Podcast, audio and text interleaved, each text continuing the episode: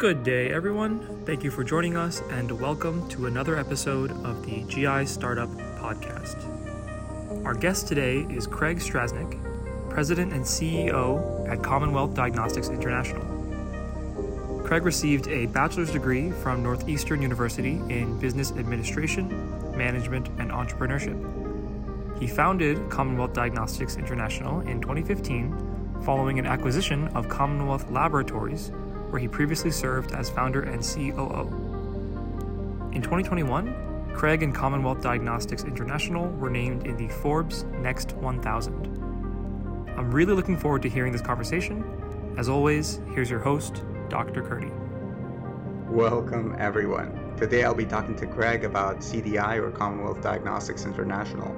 We'll talk about all their products, we'll talk about their strategic investments, the regulatory strategy, and we'll discuss some details of their home based breath testing, among other really relevant subjects like digital health and the decentralization of medical testing. It's going to be a great interview. I hope you enjoy it. All right, Craig, thank you for joining us today. I'm really excited to have a conversation. How are you doing? I'm doing well, Bharat. Thank you for having me. It's great to be here. Really appreciate you having me here. Great, awesome. All right, so tell me where where are you right now? What what location are you in? I, am at headquarters. I'm I'm here in Salem, Mass. We're uh, we're here doing our thing. Our team is is grinding daily. Awesome. What's the weather like over there? It's beautiful. I I can't complain about the weather here in Boston. I'll tell you, my wife is from Arkansas, and it's about 108 degrees down there. It feels like you're wearing a wool blanket every time you step out the front door. So 85 degrees with a little ocean breeze is nothing to complain about here in, in Salem, Massachusetts. That's incredible. I'm incredibly jealous because here in San Antonio it's scorching hot. I, I haven't been able to get out of the house in, in a while now. I get it. I get it. So um, let's talk a little bit about you. Let's talk about um, Craig, the man behind the voice. Tell us a little bit about yourself. Yeah, I'm happy to. I uh, I am born and raised here uh, in a town called Swampscott, Massachusetts, on the North Shore of New England, about 20 minutes uh, north of Boston. Beautiful kind of seaside community. Uh, very lucky. I am the son of a practicing clinician. So my my father was a pharmacist and psychologist by training. Um, he started his own clinical diagnostics business in, in the mid 90s. So that's that's where I kind of got my initial interest on, on the business side of things. But um, I'm very much accustomed to kind of uh, being on call in the middle of the night or having to deal with an emergency case on, on the weekend type of thing. So um, that's where kind of my, my clinical upbringing uh, stems from. And I kind of hoped at the time and like to think now that uh, my mission is to kind of parlay the two. Uh, my, my understanding of the clinical care cycle and all the different components and you know the necessary teamwork it takes to manage just one case never mind a lot of them all at once. So um, trying to bring new technologies and products to market that can help bridge that divide between providers and, and patients has become my my intention and, and personal goal and, and, mission. And we've tried to branch that out and and let that be the origin and, and catalyst for everything we do now as a company. I like that. I like that a lot. You know that you, you have that connection with healthcare and, and you ended up in the healthcare industry. So that's massive. Um, so what got you into GI? So I think that, well, let's start with this question. Were you always in the GI space? Uh, no. So I, I think it's probably, I, I, I like to kind of speak to the, the power of fives. I think it makes it most simplistic. So I think going back to, to uh, well, I'm now, I'm now 35 and going back to 2005 is when I, I first graduated high school. And I knew that I always wanted to do something in business, but again, kind of watching my father come up in, in the clinical care cycle and what that all entails, um, I wanted to find something that wasn't just product based, but also service based and meaningful to people. And, and ultimately, I, I realized that was patient. So, fast forward to 2010, I went to Northeastern uh, here in Boston, Massachusetts, where my father is also an, an alum.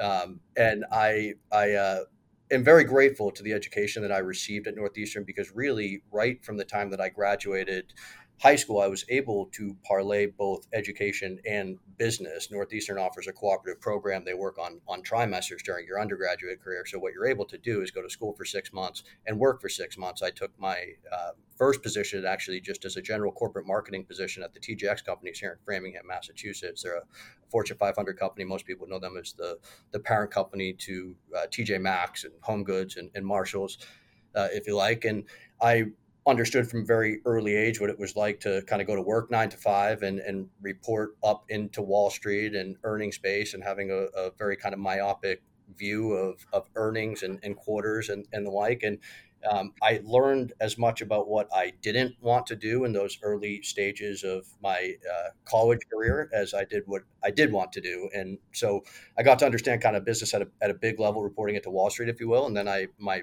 second co-op position when I was uh, studying business at Northeastern was working for my father's company, which he started in the mid 1990s. That was another clinical diagnostics business specializing in clinical toxicology and, and therapeutic drug monitoring. Um, and I was able to really see what Main Street looked like too. He started that business with two employees and 600 square feet of office space, and ultimately was able to build it up into about 150 employees and 90,000 square foot of office space and operating in all 50 states and a few countries abroad, and I was able to bring some new tests to market for that business. And this was all before I even had my my college degree. So um, I owe a lot to Northeastern what they were able to provide for me. And coming out of that experience, it also crystallized for me exactly what I wanted to do, and it allowed for my father and I to embark on this new journey together, and ultimately start our first business together in 2010, which was our legacy business, Commonwealth laboratories. And we built that up into something I'm very proud of. And we're able to exit that business successfully in 2015, start Commonwealth Diagnostics International, fast forward to 2020 and enter COVID and everything that that meant to the world. And we're still here thriving and trying to provide a continuity of care to both patients and providers that's meaningful and impactful and keep adding services and products that will continue to do so for, for many more years to come. And on that note, if I look forward to 2025, I'm I'm only optimistic about what the future looks like. That's great. That's a that's a wonderful story. I love how I love how you partner up with with your father. I mean, that's that's a great story to hear and maybe maybe rare these days. but that's a really cool thing. I think you know bringing those experiences together and and, and building something so great. Um, so and I would just say being able to learn from from his experiences. And and you know I, I always said he never really told me what to do but he, he he let me watch which I was very grateful for. Nice. So I'll ask you this. Did you um consciously pick GI as an area that that you wanted to um, expand into or found into?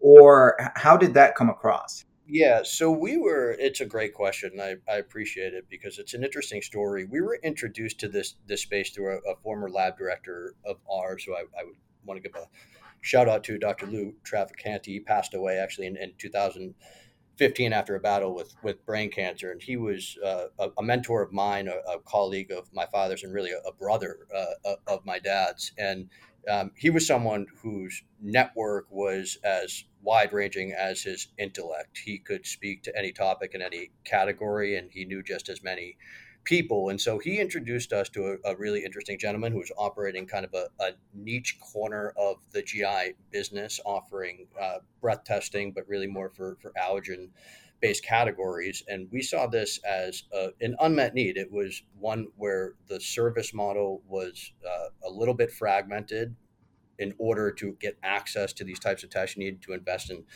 equipment and the consumables on a monthly basis. And what we saw was the opportunity to provide a seamless integrated service model where patients could get clinical diagnostics for GI diseases at home, but not necessarily have to burden the provider in office with some of the tests that they've been accustomed to having to allocate staff and time and, and resources to over an extended period. That became laborious, it became time consuming, and it became very expensive. So um, there was certainly a business case there, but we we very very early on realized that there was a huge unmet need to get more of these tests to patients and be able to quantify some of the and give some objective data, quite frankly, to some of these empirical diagnoses that these patients have been getting for a long long time. And we realized just as quickly that it's a very disenfranchised but empowered patient population. These patients with functional GI symptoms and diseases are ones that are very eager to find an answer, but many times they've been given an answer one time, two times, three times, and it's just not good enough because they feel the same as they did before they saw that provider or that third provider or fourth provider. So, if we can do anything to get them answers early on in their care cycle, that's the ultimate intention. And we really saw an unmet need there, and we saw a business case to get there with. That's that's fantastic, and I, I completely agree. I think those patients are Uh, I mean, I love the terminology that you use, disenfranchised, because you know it's very frustrating. It's very frustrating for our uh, functional GI patients. It's it's frustrating for the physicians. I always say, and I can't even imagine how frustrating it is for the patients because um, we we know so little, and there is so little coordination, I would say. And, and you guys are working um, in that space and, and hopefully providing some of that. Yeah, I would say I apologize for interrupting, but just I, I would want to add there that, yeah, I mean, I, I myself personally have a, a history of GI disturbance, as do many of my family and close friends around me and many of our team members here at CDI. And eh, yeah, I mean, I think I w- it's interesting because I was talking to a, a GI clinician, a, a practitioner here recently, and they, they, used the phrase I want to reclaim the F word when they were referring to functional GI patients because many times this is a patient population that is altogether discarded or at a minimum disregarded. And you know even just from fellowship programs all the way up GI training and the like the same practitioner was saying to me, look, you know, many times these patients with GI disturbances are not terminal. Whatever is bothering them is not necessarily going to kill them, but it's having a dramatic negative, unfavorable effect on their quality of life. And just because it doesn't mean death imminently, it doesn't mean it shouldn't be taken very, very seriously. And we're trying our best at CDI, just from an industry stakeholder perspective, understanding that we're not on the front lines and we're not in the exam rooms having these questions on a daily basis with patients, but we're having these conversations often enough with providers to know that we have a small part to play in trying to message the importance behind trying to get answers to these patients as quickly as nice. we can. Nice. I, I couldn't agree more. Um, so it, it sounds like from what you're saying that you are very involved with physicians in the GI space, and, and you've been in the GI space for a reasonably long time now. Um, what do you feel like you know what are physicians attitudes towards startup companies in gi do you feel like there is a lot of fear and hesitancy or do you feel that they've been kind of embraceful and helpful no it's a great question i actually feel quite the opposite i, I actually uh, feel more encouraged and optimistic now about the level of collaboration between industry academia clinicians practitioners and the like um, than I ever have before. I think it's an important time now. I am a, a staunch believer that we're at the beginning of a critical paradigm shift. I, I still refer to it as the beginning because I think many people think we're in the middle of it, but I don't. I think we're at the very beginning of a critical paradigm shift from this historical fee for service approach to healthcare to a value based approach. And I think that slowly but surely everybody is having to get to a place where they're putting that value care chain first above everything else. And that means digital integration. It means chronic care management. It means diagnostic as a service. It means understanding how to provide software as a service, even um, to bring new technologies to market. And no one institution or no one industry stakeholder is going to be able to do that on their own. Um, we have been in this this field now for the better part of, of ten years. Bharat, I would say there's nothing more important than being able to lean on industry partners, but far more importantly, academic research institution and in market practitioners you know getting feedback from what's happening what those interactions from the patients are is tremendously important. But you know we've seen tremendous success with a few of our businesses in licensing specific early stage technologies from academia and then being able to bring them to market in a really meaningful way commercially that they may not have been able to do on their own without some of the heavy lifting that we did to to kind of get it there and put the commercial messaging around it. So everyone has their their their part to play and i i actually am incredibly excited about uh, the level of collaboration that, that we're seeing here lately, and I, I, think that's only going to continue. I'm excited to see what, what the ACG Congress brings. I, th- I think it's going to be a, a, fun, high energy time in Charlotte. Absolutely, absolutely. You know, I'm I'm really glad that your experience with GI physicians have been really good. I think that you know we should always strive to help patients together because at the end of the day, just like you said, the, some of the physicians are in the trenches, you know, dealing with patients every day, um, and you guys get a, little bit of a, I think, different flavor um, of healthcare, and we need to work together in order to get our patients the best care that they need. So we talked about the interest of physicians in GI startup, and, and looks like there is good interest on, on the side of physicians. But what about the side of investors? How much interest is there in GI in the GI space in general? Yeah, I think it's a high interest time uh, for investors. I, I think that uh, the secret is out. Private equity is, is very interested and invested in a GI uh, roll up strategy and integrating as many services in uh, to those package deals as they they possibly can. Um, and I understand the intent there. I think going back to this idea of a paradigm shift and a value based care model, you want to be able to have a 360 degree window into any unique patient case and you want to create feedback loops that are important and meaningful in real time in terms of their interaction capabilities. Um, so i think investment in this this category is high. I think you'll continue to see some of these these roll up and, and private equity deals but i think you'll start to see a lot more strategic transactions too and i think companies will be willing to take a little bit more risk over these next couple of years now that we've uh, you know, come out the other side of COVID successfully, uh, or, or, relatively, if you will, and, and people are kind of getting back to their their day jobs and focusing on what can we do to unlock further value for our products or our services. Um, I think there'll be a lot more consolidated investment, and, and you'll see kind of um, some roll ups that are happening outside of just GI clinician practices and you'll see some some industry transactions too that are putting technologies first to get to the patient and get to the provider as quickly as we possibly can because these these feedback loops um, are the most important thing. It's what what we're talking about most frequently and and kind of our daily conversation as a management team at at CDI. You know, 15 minutes for a provider and a patient in an exam room just isn't enough anymore, and it's it's no longer practical to assume that that's a, a, a meaningful amount of time to get something accomplished. So, um, you know, we want to help for all of those minutes outside of those 15. Awesome. So it sounds like there is there is a, a good amount of interest on the side of investment in the GI space, and that's always great to hear. Because for those out there who are you know considering starting a company or starting something new, maybe I don't know how the fear of uh, recession may affect that at this time, but it seems like overall this is a good time uh, to start.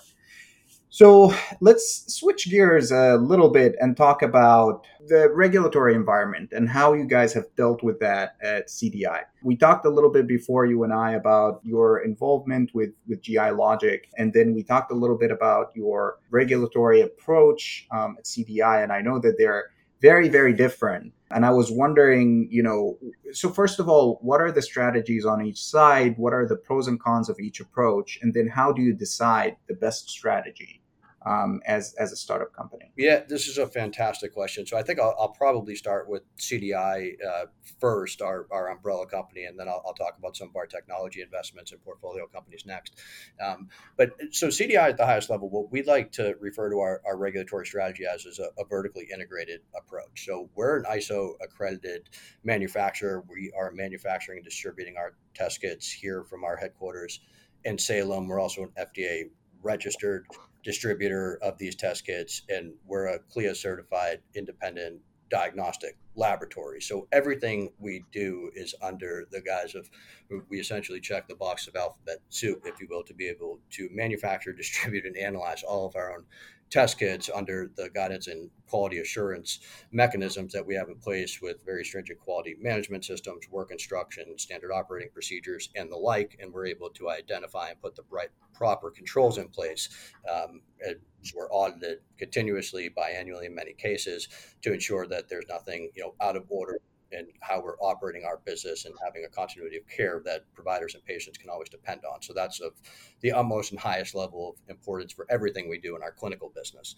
Um, branching out into some of our technology and, and software and product investments, I think um, we could start probably with, with GI Logic, which is a very company, uh, a very interesting company, I should say, um, out of the West Coast. Both of the technologies that CDI has invested in um, were initial uh, brain children, if you will, Dr. Brennan Spiegel at uh, Cedars-Sinai. Um, he founded a very interesting technology called AbStats, which uh, GI Logic, I sit on the board of CDI as a uh, minority shareholder, and we made a, a significant investment in the, the company. But uh, they have an FDA approval for a bedside application for postoperative ileus, and they were able to get that application uh, submitted and, and, approved very, very early on to try to get in hospital.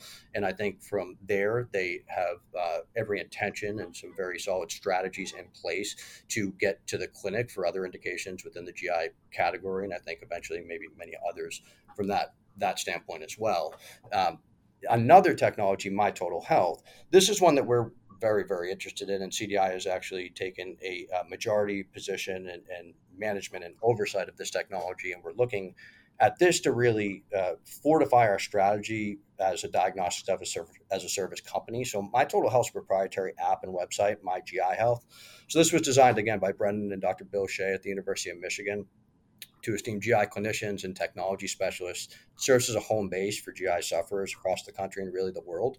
But when you talk about the the regulatory aspect of it, so this is HIPAA compliant, it's API integrated, it takes a very stringent patient symptom history and report module that enables clinicians to more effectively communicate with their patients um, in advance of visits. So this is kind of born and bred out of the idea that 15 minutes just isn't enough for patients. So what Brennan and Bill were able to do was create a symptom intake survey called the AEGIS survey. This is uh, the automated evaluation of GI symptom survey, and what that does, and there's, there's published literature on this, is um, essentially more effectively intake a patient um, than any GI clinician would have in the same period of time.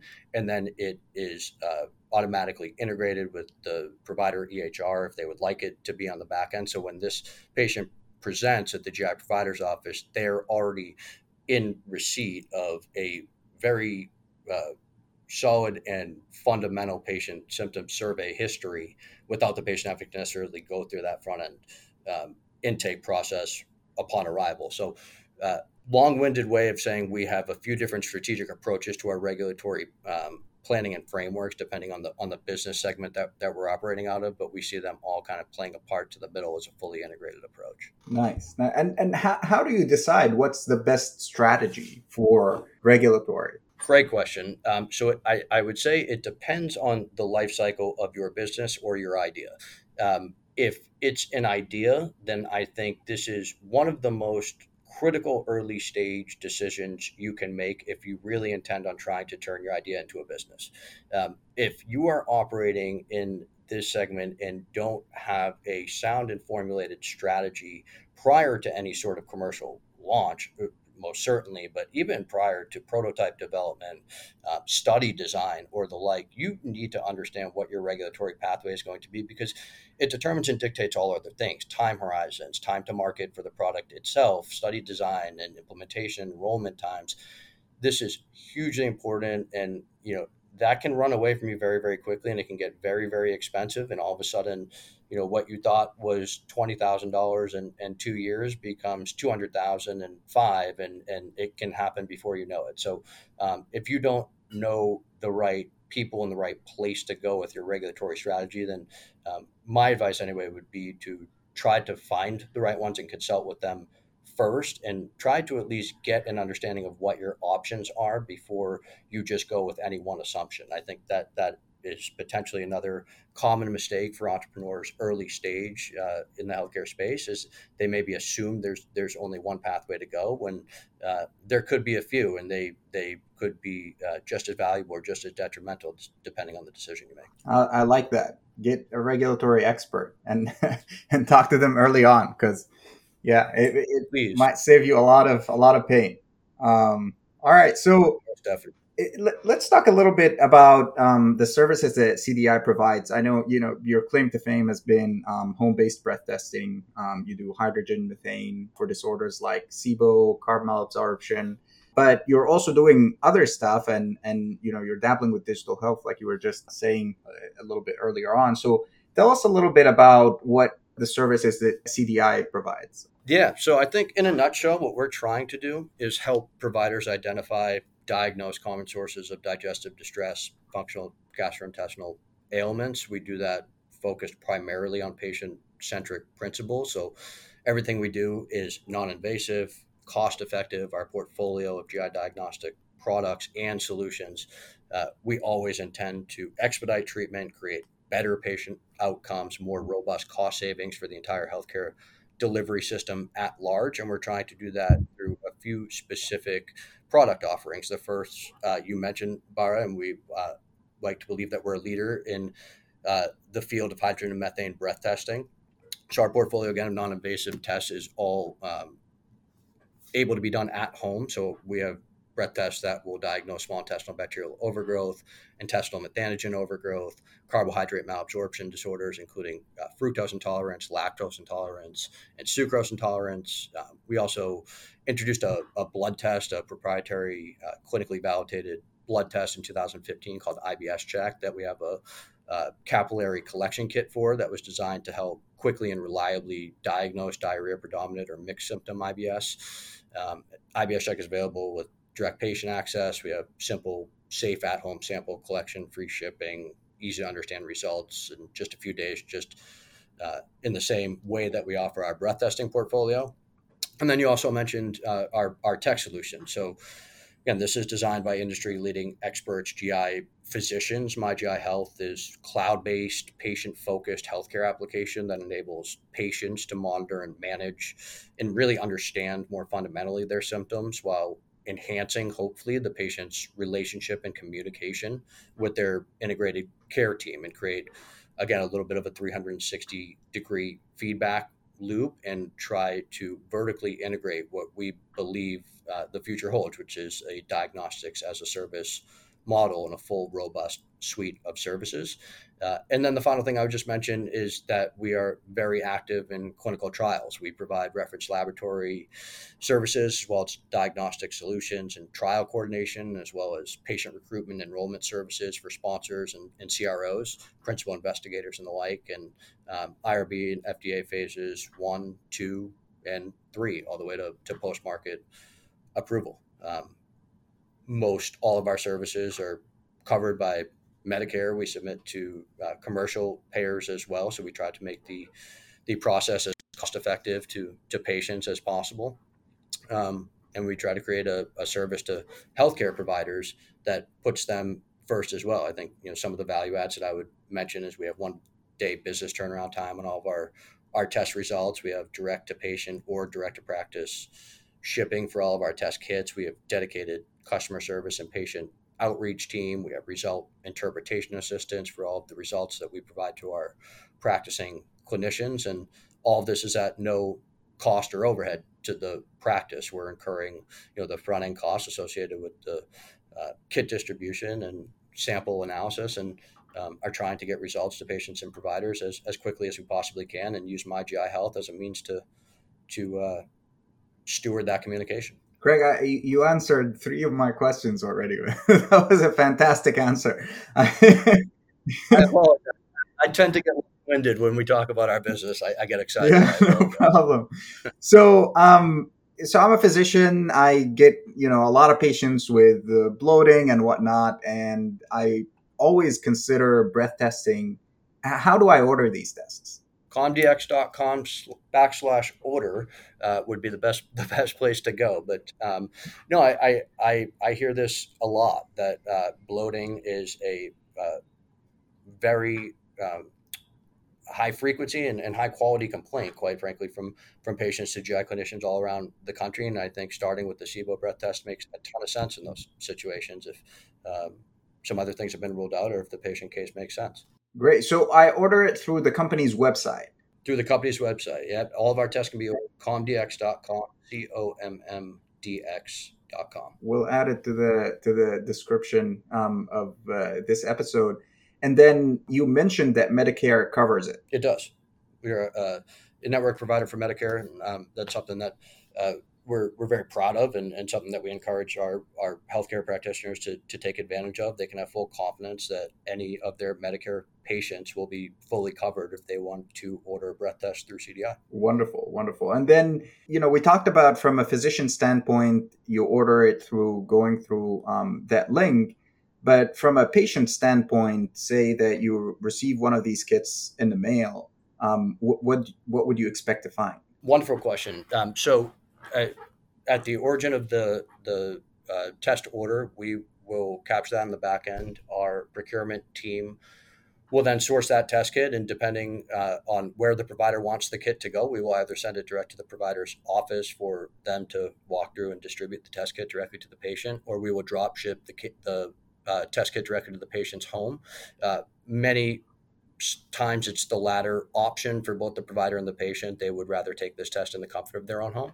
But when they receive the test kit, um, they'll open it up. They'll find some instructions for use depending on which test it is. If it's a SIBO breath test, they'll find 10 individual test uh, specimen collection tubes and a uh, collection straw, as well as a substrate, depending on what the provider has uh, requested that we distribute in that kit, it would either be a glucose substrate or a lactulose substrate for the SIBO breath test or the intestinal methane overgrowth breath test.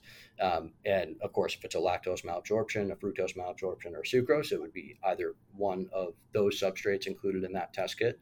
Um, the patient, and there would also be uh, most important to mention, I should say, is a, a, prepaid shipping label included in that test kit as well.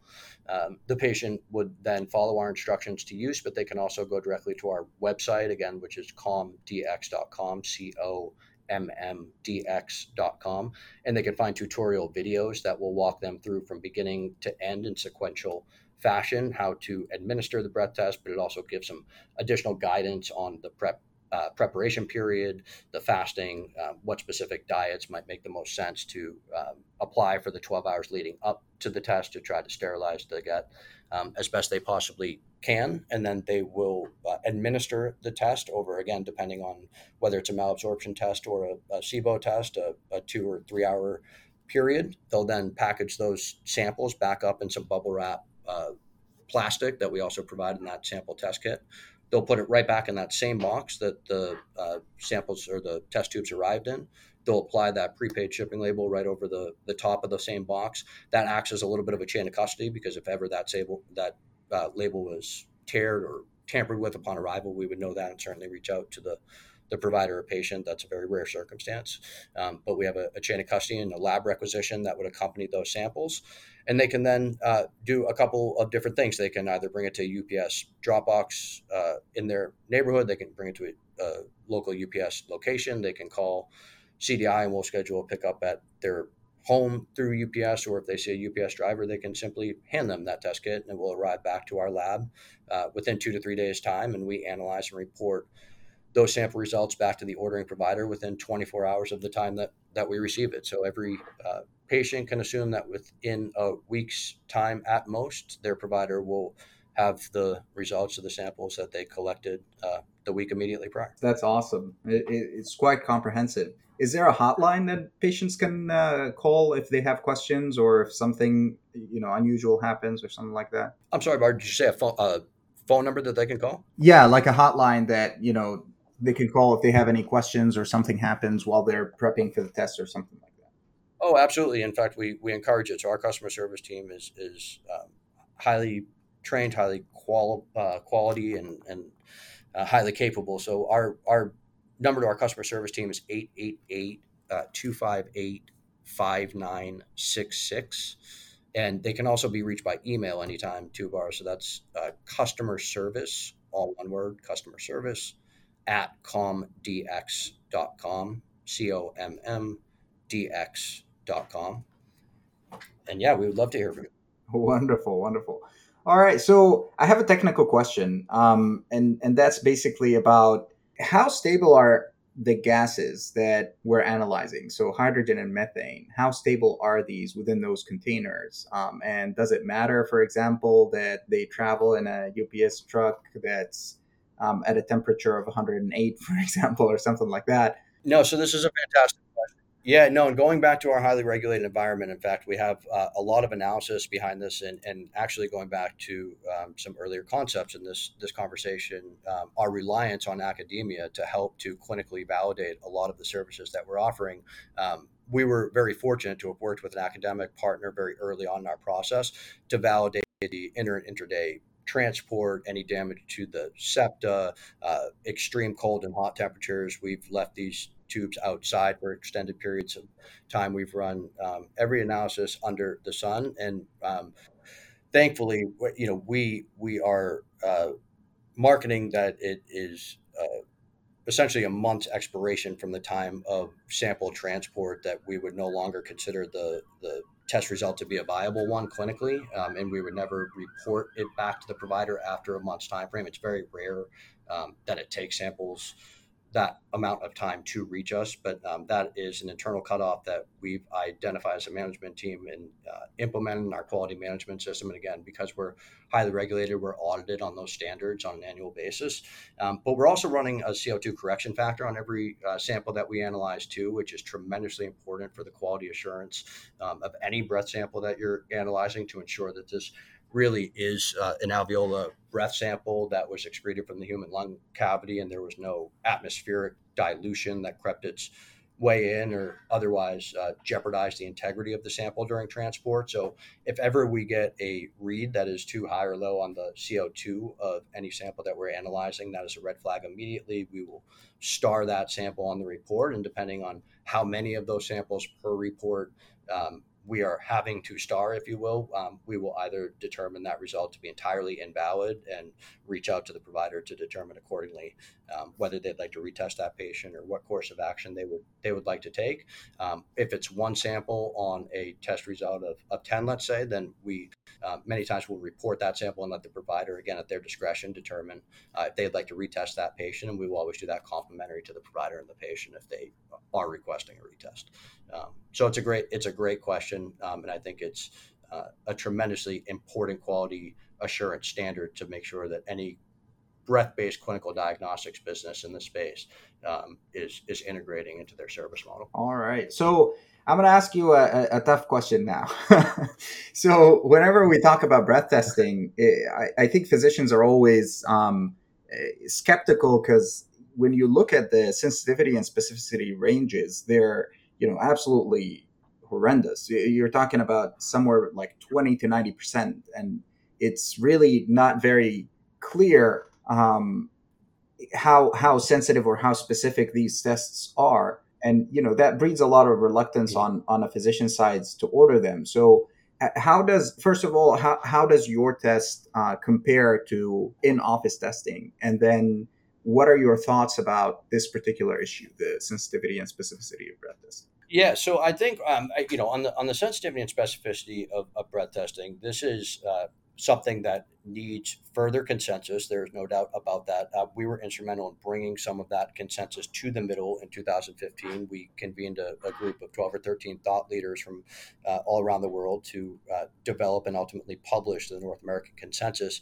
on breath testing. And since that time, uh, ACG and, and, AGA have also been very helpful in, in publishing um, some guidelines and, and um, direct literature on SIBO and hydrogen methane breath testing and its application, uh, categorizing intestinal methane overgrowth as uh, another early indicator and something that uh, breath testing can be an applicable means to identify.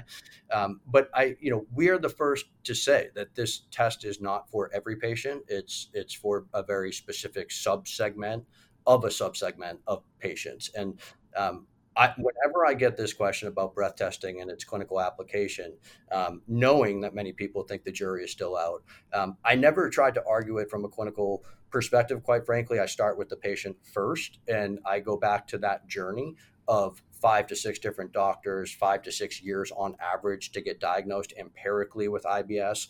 This you know means they've spent countless time years dollars on over the counter medications maybe two or three different prescribed medications. Who knows what their clinical care conundrum has has looked like. But um, kind of i guess ending maybe where I, I started the call with of, of this being a disenfranchised patient population who doesn't have as a lot of objective data to go on in the first place, being able to provide some level of objectivity or diagnosis to a category that has otherwise had so much heterogeneity embedded without, I think is tremendously important in the first place. So I think breath testing has its place uh, clinically for for patients, whether or not uh, providers are actively integrating that as a standard of care for their clinical workup when a functional GI patient presents, um, is a whole other challenge. And, and we at CDI um, are actively trying to be proponents of um, the the fact that they should, and, and and we believe that we're doing that on behalf of, of patients uh, first and, and foremost. Nice. And and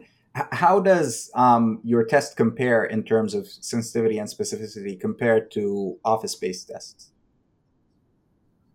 Well, so there's a few different uh, ways I think that I can answer this question. So, um, first of all, we work with, with one of the premier medical device manufacturers in the country, really world, and Agilent Technologies, to have developed a proprietary instrumentation, split column gas chromatograph, as flame ionization detector, as well as thermal conductivity detectors. I think many in office breath testing applications are point of care based. They could be electromagnetic, they might not even be uh, GC application based. So, first and foremost, you want to understand what technology you're actually analyzing the breath on and is there any opportunity for atmospheric dilution or other background noise or interference that is jeopardizing the integrity of that sample. Um, so that's kind of the, the clinical differentiation. Uh, in terms of levels of sensitivity and specificity, um, I'm not sure I could speak directly to any direct comparison between in office breath testing and, and um, the level of, of uh, specificity or, or, sensitivity that, that we're doing. But I can say that as a practical matter, we are able to get these tests to and from patients a lot faster than the in office uh, historical means of doing so. Just in my conversations anecdotally with providers around the country, they're telling me that there's six or seven month wait times just to get a patient a breath test in the first place. So um, I think we compare in a very valuable way to the idea that if you want your patient to have a breath test and you want to know what that result looks like as quickly as possible, then you can order one through our website and we can have that result to you in a week's time. That's absolutely essential. The you know the wait time is a, is an absolutely essential point. So let's talk a little bit about the potential of this. Um, what do you see the potential of these home-based tests in the future, both from an investigational standpoint as well as from a clinical standpoint?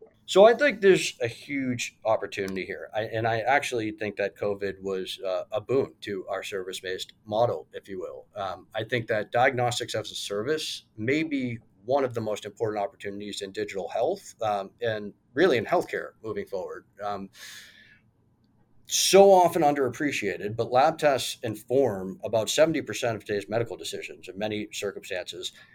In fact, they're some of the best tools available to identify health risks, pinpoint diagnoses, plan treatments, monitor conditions over time. But compared to many other segments of healthcare, lab testing, industrial complex, it's received a disproportionately less investment level of attention, um, primarily causing it to kind of fall markedly behind the digitization, consumerization initiatives. Um, I think that that's coming back. The problem with the existing paradigm is that you know it, it's too big and too important to ignore how valuable it is to meet the patient where they are. More investment is inevitably going to flow into things like digital infrastructure, enabling tech, and up leveling diagnostic care and journeys, and therefore just fortifying the clinical workflow. And that's without even touching the direct access testing market. You know, where a patient can order a lab test directly without a physician's order in many circumstances, that's huge and growing. Um, so, as new players enter the space, I think it's only going to shine uh, a brighter light on the idea that many patients can get access to uh, clinical decision making making mechanisms without necessarily having to visit a brick and mortar location in order to do so. And we'd like to believe that we're kind of uh, out ahead of that that trend, if you will, and, and trying to uh, to ride that wave that's that's incredible. And I mean, I do agree with you. I think the decentralization of of testing is is essential, and it's the way the future. Things are gonna move in that direction anyway. Um, I think one thing that that I would like to see is a little bit of coordination because you know decentralization of testing will result in a massive amount of data but if that data is not controlled in a certain way or collected in a certain way on the industry side then you know your r&d departments as well as your academic physicians who are hoping to use that data for research to come up with something useful out of it it's really difficult if there isn't any type of standardization. And i think that you guys are doing that very well. I mean you, you mentioned that you're working with acg and aga as well as I, have read those um, north american uh, guidelines for breath testing and, and they're really um, really great. And so it's i think it's really important to kind of emphasize that as we move forward with this process of um, making testing available to patients directly. Yeah, I think you hit the nail on the, the head bar. I appreciate that. I mean, there's a few issues that we're facing today, things like access and inclusivity. I mean, many labs aren't able to compete and get to patients just because of the population that they're operating in, the experience, the end to end patient experience is leagues below what consumers have come to expect. I mean, especially since the onset of COVID and rise of more digital and virtual options to meet patients where they are, get them what they want when they wait they want them. It's it's a common experience as a consumer, but in healthcare, it's starting to reach that same level of expectation. And if service centers are closing midday, it's almost the expectation that you can go somewhere else online to get the service that you're out there seeking that day. So um, we want to be kind of out ahead of that, and I think you know transparency is is tremendously important these days and times too. Patients are coming to expect the same level of transparency with their healthcare as they are when they order a, a package from Amazon or you know a, a meal from Grubhub. They want to kind of know what's happening in, in real time and how quickly they're going to get to the end result. So um, you know, trying to to kind of integrate both the provider and the patient experience and and to your point completely uh, create a higher level of coordination between everyone involved is of the utmost importance. Wonderful. My next question is about how somebody in the industry views physicians. So, you know, thinking about CDI, I could I could potentially view you looking at physicians as either partners or even customers because they can order these tests for their patients, but also maybe even as competitors because a lot of physicians will elect, for example, when we talk about breath testing,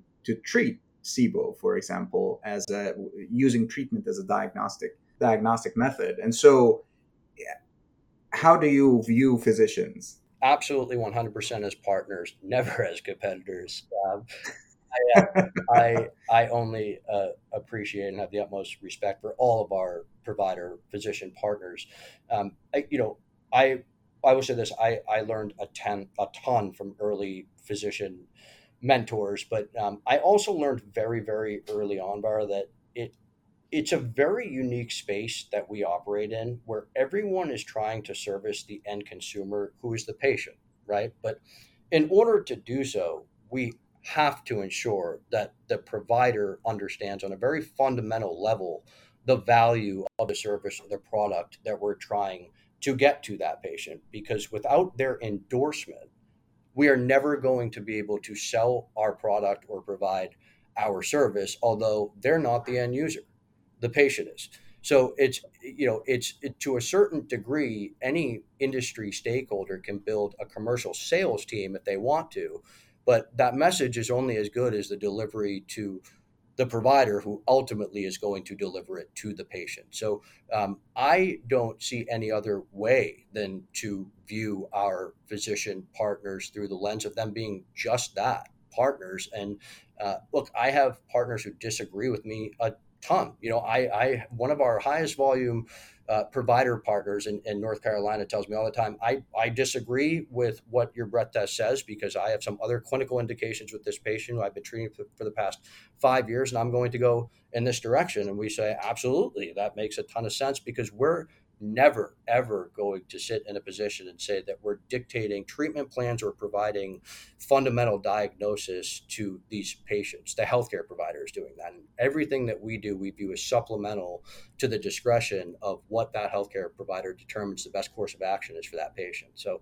um, there is there is no other lens, in my opinion, to look at uh, our healthcare provider partners through other than, than just that partners 100% through and through Wonderful, wonderful. How can physicians then be more involved? Oh, I would love that, quite quite honestly. Um, and and I like to think that CDI has done a really really good job um, of of building a network of provider partners, um, both at a, a key opinion leader and institutional level, but also at a community level. You know, we view uh, providers in the rural parts of the state in Des Moines, Iowa, who have a very robust patient population, are seeing just as many patients as any number of folks on either coast, um, are, are just as important. And many times that's where you get the best feedback because they're seeing, you know, many more patients who sometimes have uh, a, a, lot more interesting cases and are trying to figure out a lot more things. So um, we're trying to talk to everybody as often as we possibly can. I think we've done a good job of building a a network of provider partners, and we're starting to put some some content out there online and, and through our social that um, is is starting to kind of publicize or socialize uh, some of those communications a little bit more because I I do think that um, you know our our provider partners look to us to send some some messaging to the world and we look to them to to help us curate the message that we want to provide for patients to understand how valuable the service is that that um, they might be able to gain access to through what we're doing here. So it's uh it's it's all push and pull and it's all tremendously important wonderful all right i think we're almost running out of time. I think I'll have a different interview with you maybe later to talk about the uh, digital health uh, component that, that you guys are adding.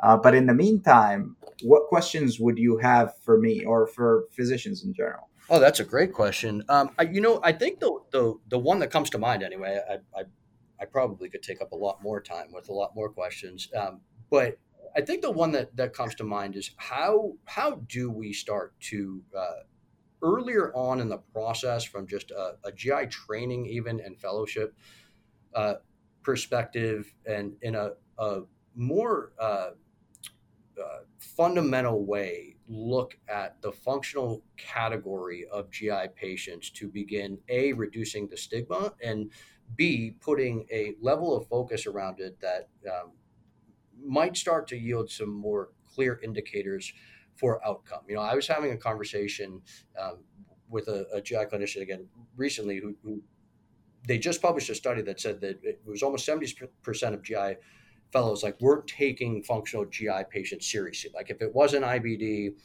you know, if it wasn't Crohn's, if it wasn't UC, if they weren't able to directly say this is celiac, it was like, oh, you know, they're in this other category, right? And um, you know, for me, that category is the one that we're trying to get to every single day and say, like you're really important and we want to figure out to get you some answers too because yes it might not be terminal and yes maybe you know there was no inflammation or blockage on a scope but you still really don't feel well and it's important for you know you not to be totally discarded or disregarded too and i am in no way shape or form saying that that is what uh, all practicing clinicians are, are doing but i'm just saying you know do you have any thoughts bar maybe on on um, you know how do we embed that in gi training a little bit better maybe than we're currently doing Absolutely, thank you. I think that's a wonderful question. Um, and to be honest, it's it's a very tough thing because I think, let me put it this way: um, physicians, particularly in training, um, are usually focusing their times on things that they can learn that are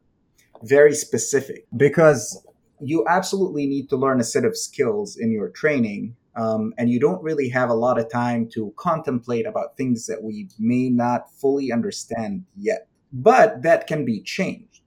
Um, and I think probably the best way to get physicians in training to take functional GI disorders more seriously and to pay more attention to them and to pay more attention to the patients and to train to pay more attention to these patients is if you have a specific functional GI um, disorders clinic where you're not seeing other patients in the same time and you don't have only 15 minutes with the patient you actually have more time to, to talk with the patient and you're seeing only patients with say ibs or patients with functional gi disorders with somebody who is specialized in that field and that someone can actually give you the information that that you may not get to on your own or that is not really listed in GI textbooks or, or GI study materials that the fellows um, usually go after. I think that that would be very helpful. And we do it. We do it for IBD, for example. We have specialized clinics for these patients, and that teaches us